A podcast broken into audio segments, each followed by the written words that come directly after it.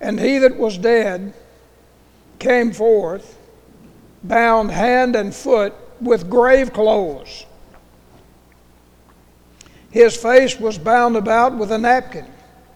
Jesus said unto them, Loose him and let him go.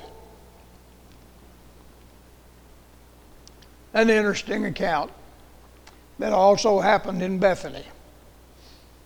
We have the account of the time when Mary anointed the feet of Jesus with that precious ointment and created a stir because they all thought the ointment cost too much to be wasting it. It should have been sold and used to take care of poor people.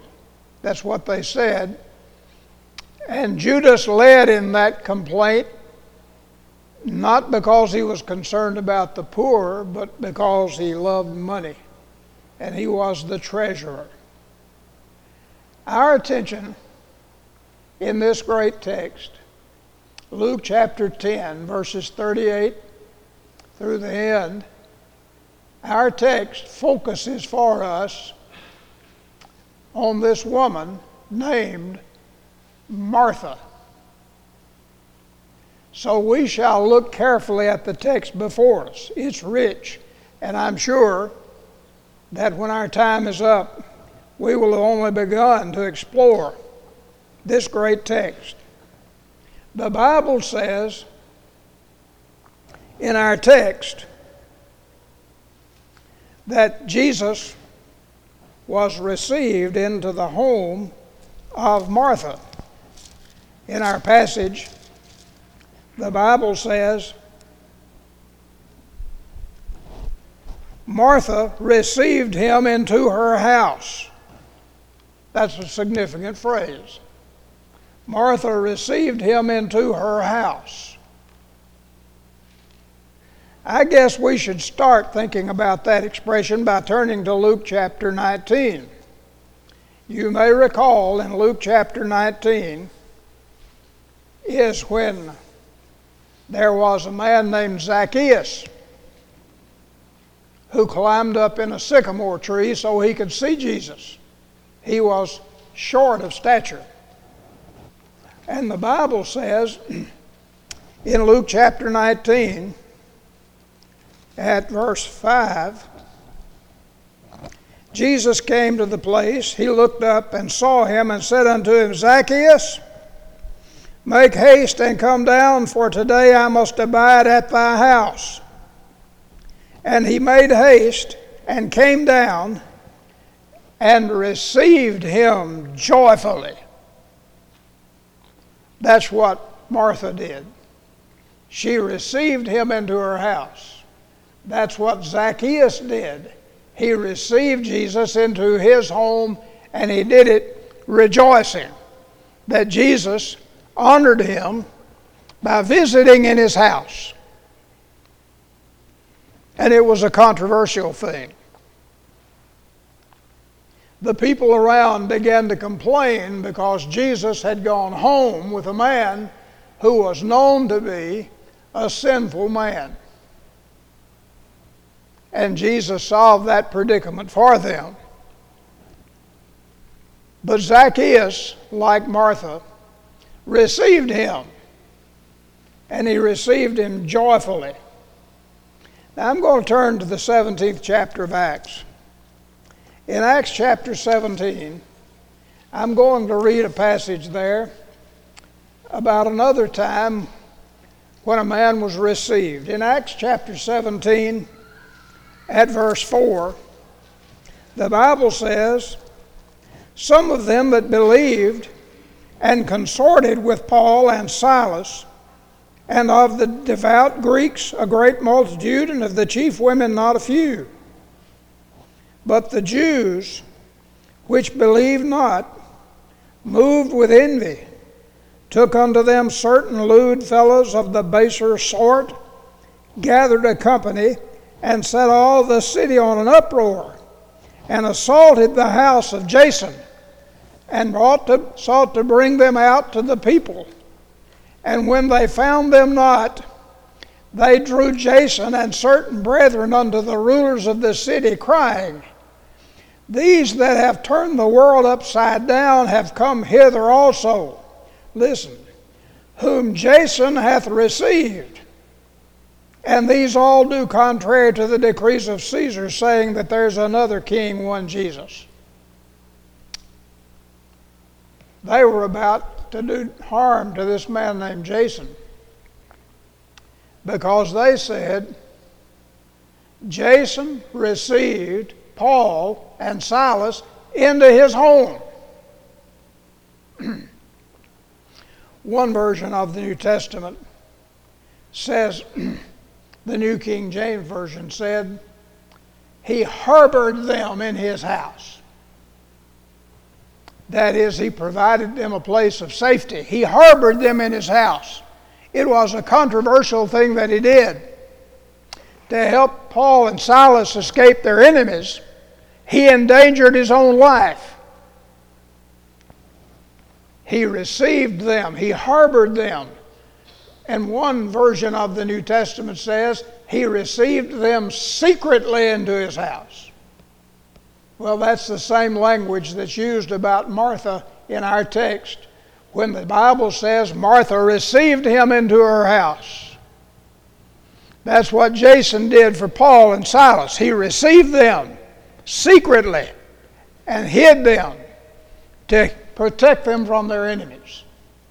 That gives us an idea about what Martha did when she received Jesus into her house. It was more than just a hospitable thing she did. She put her life on the line, as well as the other people who were there. James chapter 2. There is a woman mentioned there who's from the Old Testament named Rahab. Was not Rahab the harlot justified by works? When she had received the messengers and sent them out another way. You remember that Old Testament account? Two men were sent into Jericho to spy that city. When the officials found out that the two men were inside the city, they began to look for them. And this good woman had taken them into her house knowing the price that might be paid. And when she knew that the officials were coming for those two men, she hid them, took them up on the roof, and covered them up. And when those men knocked on her door, she said, I do not know where they are. She was telling the truth. She didn't know where they were. But she told them I'm going to provide a way for you to escape. When I send these officials out on a wild goose chase, I'm going to let you down outside the wall so you can escape and go another route home.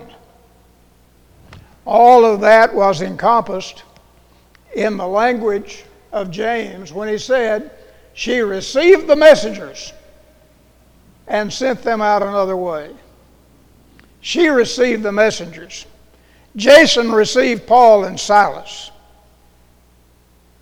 And Mary, Martha, Martha received Jesus into her house. Now, all of that's involved in that statement. It was a great, risky thing that she did. She received Jesus into her house. Now, this statement in our text in Acts chapter, in Luke chapter 10, the Bible says Martha received her into his, him into her house, but Martha was cumbered about much serving. There's a phrase that we need to talk about. Martha was cumbered about much serving. One version of our New Testament says Martha was distracted by her much serving, overburdened, hard at work. back in the Old Testament when Ahab was the king of the northern kingdom and he was under attack by Ben Hadad, the king of Syria. God sent a messenger to King Ahab and said, I'm going to deliver Ben Hadad into your hands. I'm going to let you take him and do away with him. Well, as things worked out, God provided a great victory for the army of the northern kingdom. And Ahab rejoiced in that great victory. And Ben Hadad, the other king, came crawling on his hands and knees to Ahab and said, Please spare my life. Remember, we've been good friends through the years. And the king, Ahab, spared his life. A prophet was sent to King Ahab, but he came in disguise. He said to ben, he said to Ahab, the king, I was assigned a mission in your army they brought a prisoner to me.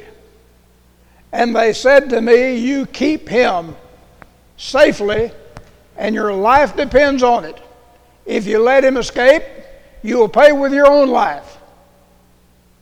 That's what this prophet in disguise said to Ahab. And Ahab said, Well, you've already said what ought to happen to him. He said so much. His life is supposed to be taken. Only then did the prophet make known to Ahab that he was the one who let the king go. This prophet, talking about that, that prisoner he'd been given, said, As I was busy here and there, he disappeared. Now, Ahab, you're smart enough to get what I'm telling you. You're the one who let the prisoner go. And you did it in disobedience to God because you were cumbered about much serving. You had too many things on your plate. You were trying to take care of too many different things at once. And you spared the life of a man whom God said you were supposed to destroy.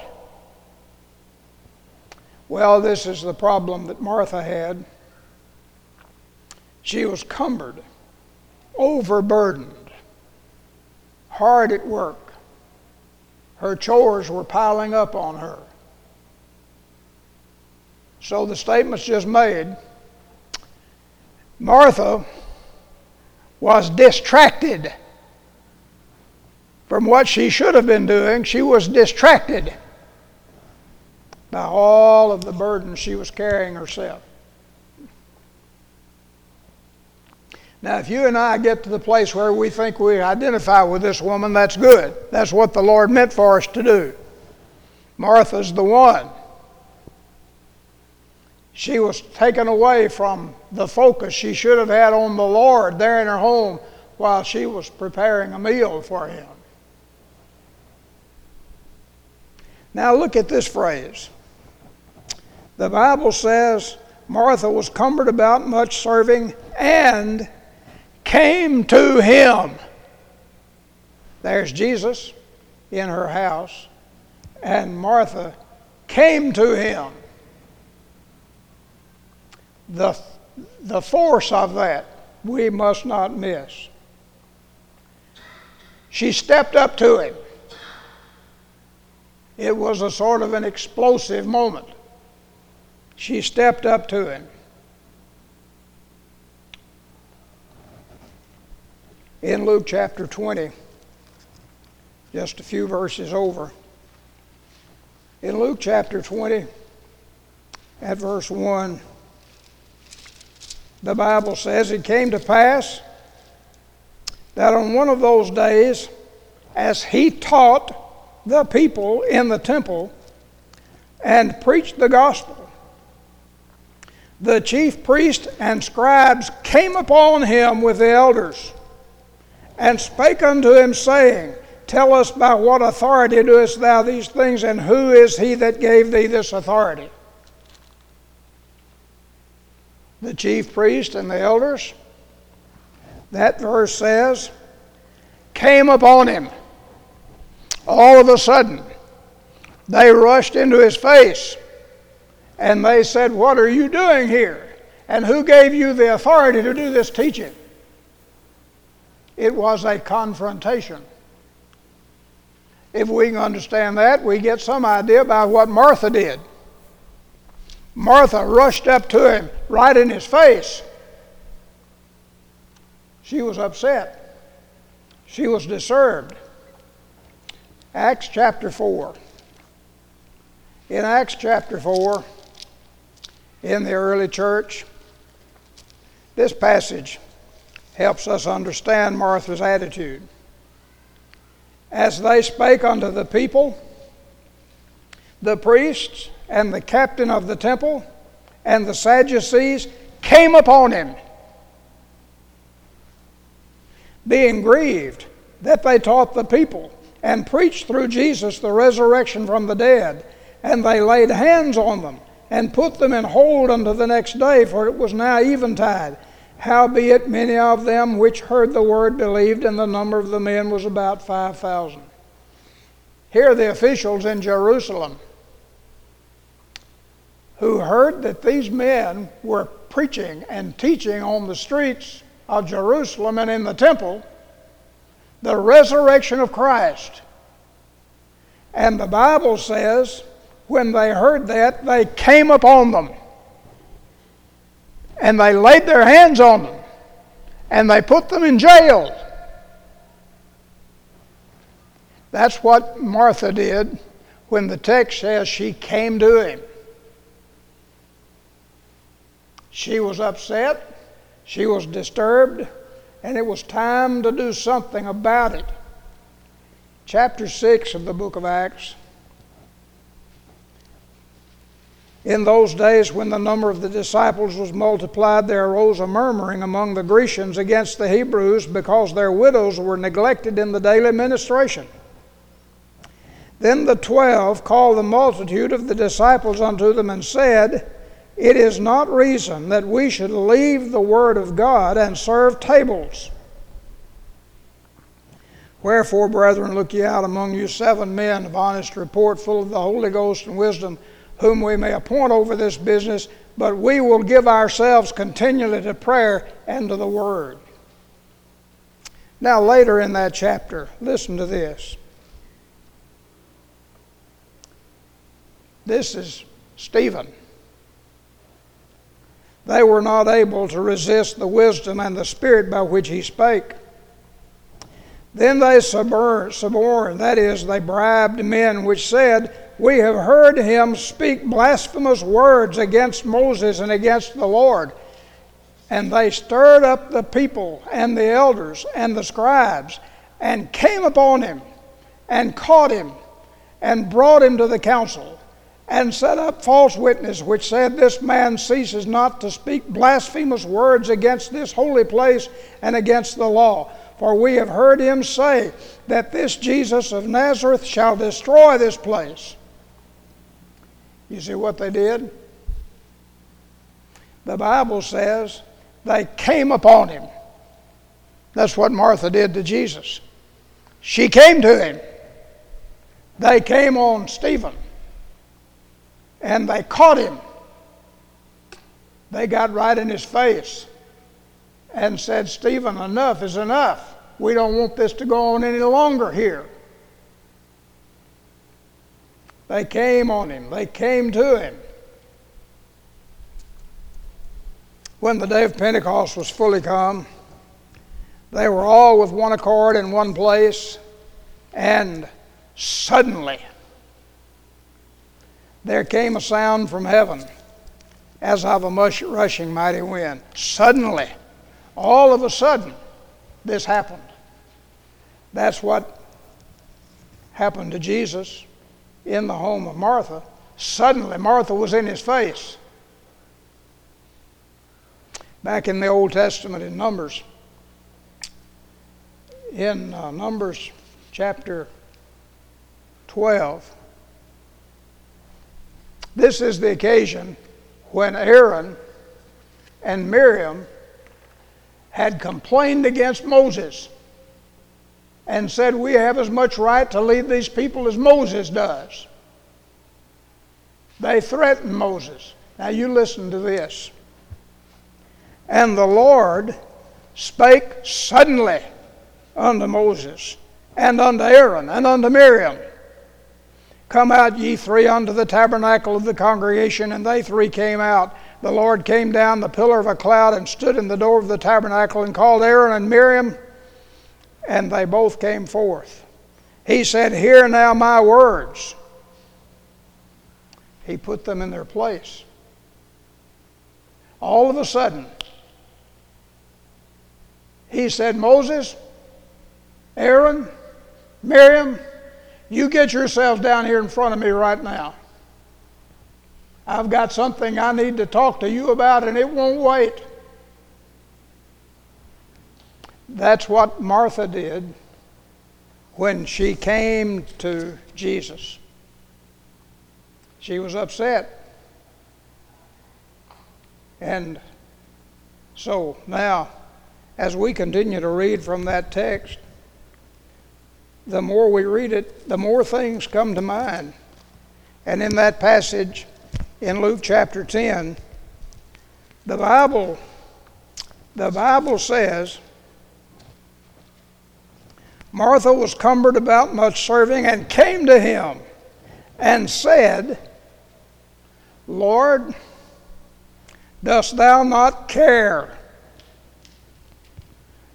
That's a, that is a, a confrontational subject. Lord, don't you care anything about me?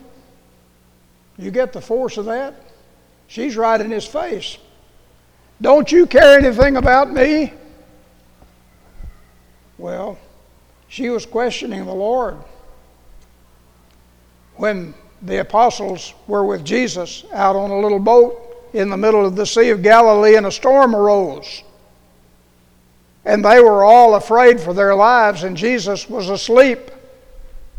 And they awoke Jesus and they said, Carest thou not that we perish? We thought you cared about us. We're about to die in this storm, and you don't care. So, this was not the only time Jesus was accused of not caring. Don't you care? In the 18th chapter of Acts, in the city of Thessalonica, in Acts chapter 18, in the city of Thessalonica, where Paul had preached the gospel of Christ, I'll find that text in a minute.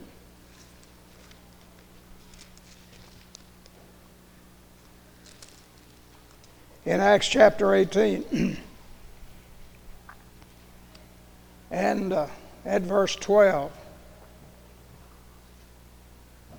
When Gallio was the deputy of Achaia, the Jews made insurrection with one accord against Paul and brought him to the judgment seat, saying, This fellow persuades men to worship God contrary to the law.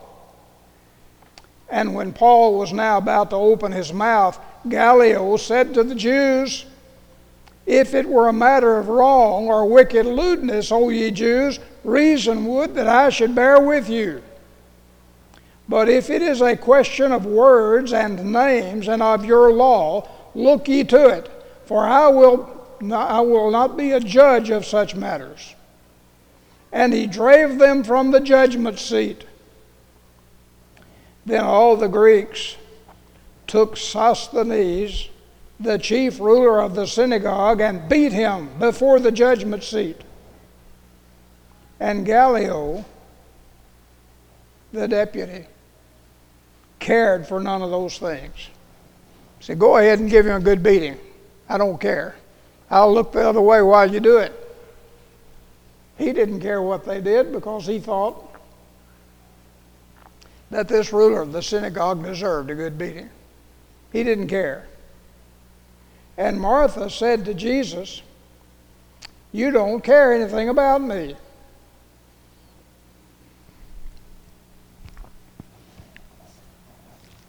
John chapter 10, verse 13. The hireling flees because he's an hireling and careth not for the sheep. This guy who's just hired to do his job, when danger comes, he doesn't care about those sheep. He's going to run for his own protection. He doesn't care. That's what Martha accused Jesus of. Jesus didn't care about her. 1 Corinthians 9, verse 9, Paul wrote, It is written in the law of Moses, Thou shalt not muzzle the mouth of the ox that treads out the corn. Doth God take care for oxen? God care about these animals? Does God take care of oxen? Well, he was making a point for them. Surely, if God is concerned about these animals, the church ought to be concerned about the welfare of the men who are preaching the gospel. Don't muzzle the ox that treads out the corn. Don't fail to support those preachers of the gospel who are giving their life to that work. God cares about oxen, but that's not the point. Christians ought to care about the welfare of gospel preachers. So here's the reproach that, that Martha threw at Jesus, got right up in his face, and said, Do you not care? you can just imagine, perhaps, that uh, Jesus bit his tongue and did not respond to her in kind. What are you so upset about, Martha? Jesus, do you not care that my sister has left me to serve alone? There, there was her problem. Now, you know, it's an unusual thing that uh, she wanted Jesus to solve this problem. I've got a problem here. My sister has forsaken me with this work to do, and I want you to solve it for me.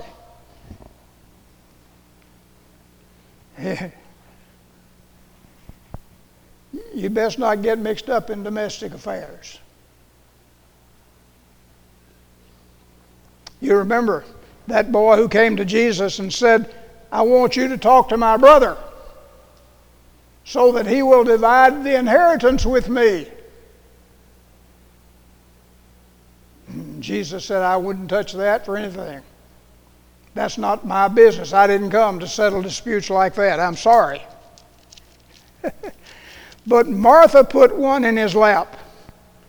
Here's a problem my sister has left me. And I want you to do something about it. My sister has left me to serve alone. I remember what Paul said about Demas. Demas hath forsaken me, having loved this present world. And that's what Martha said about her sister. She's left me. She's forsaken me back there in the kitchen. And I'm upset about it. So I want you, Jesus, to do something about it. You know, in Revelation 2 and verse 4, Jesus said to the church at Ephesus, I have somewhat against thee because thou hast left thy first love. Remember therefore from whence thou art fallen, and repent and do thy first works, or else I will come unto thee quickly and remove thy candlestick out of its place. Jesus said to that church, You've left. Martha says about her sister, She's left. I'm here by myself. I,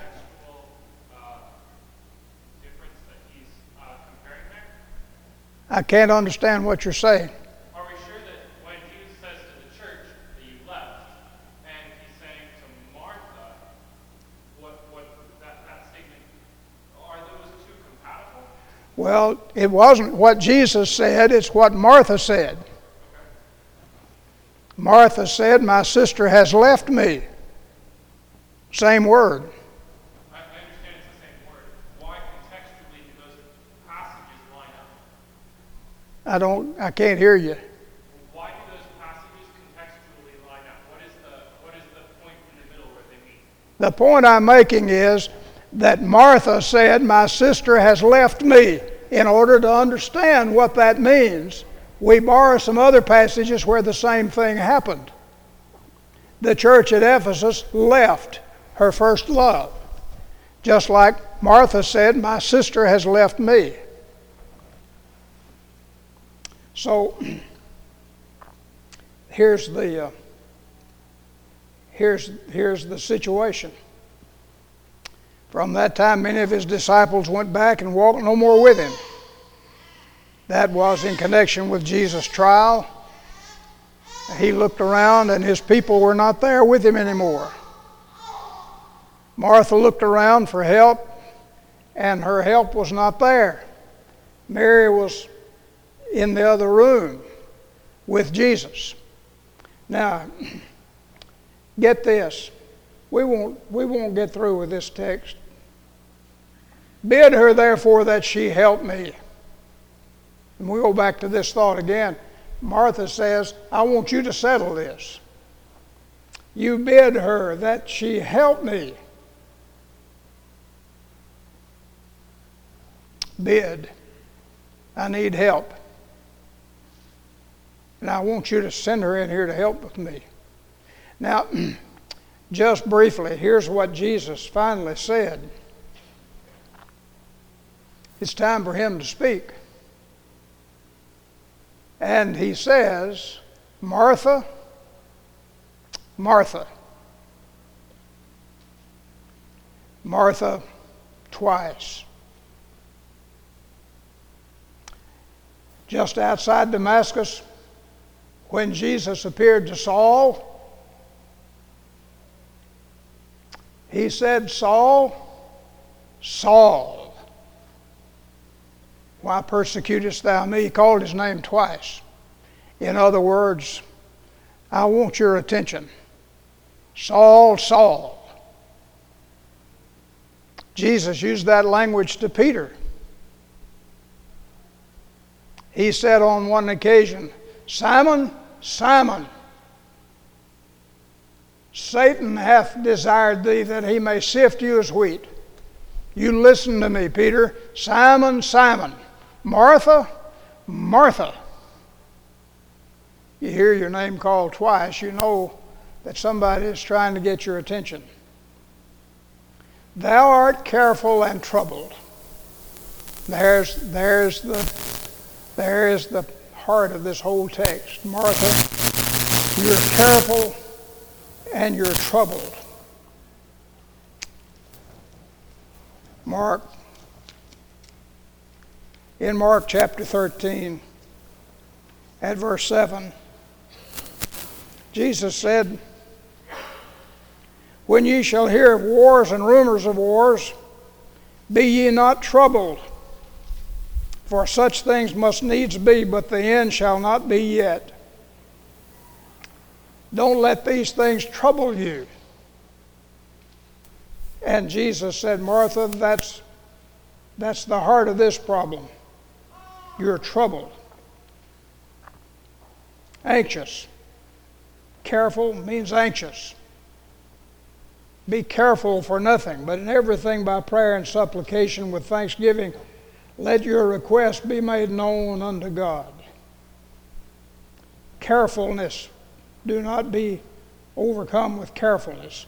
One version of that passage in Mark chapter 13 says, uh, Do not be alarmed. Don't be troubled. Don't be alarmed. Another one reads, Don't be frightened. And still another one has translated it, Don't be disturbed.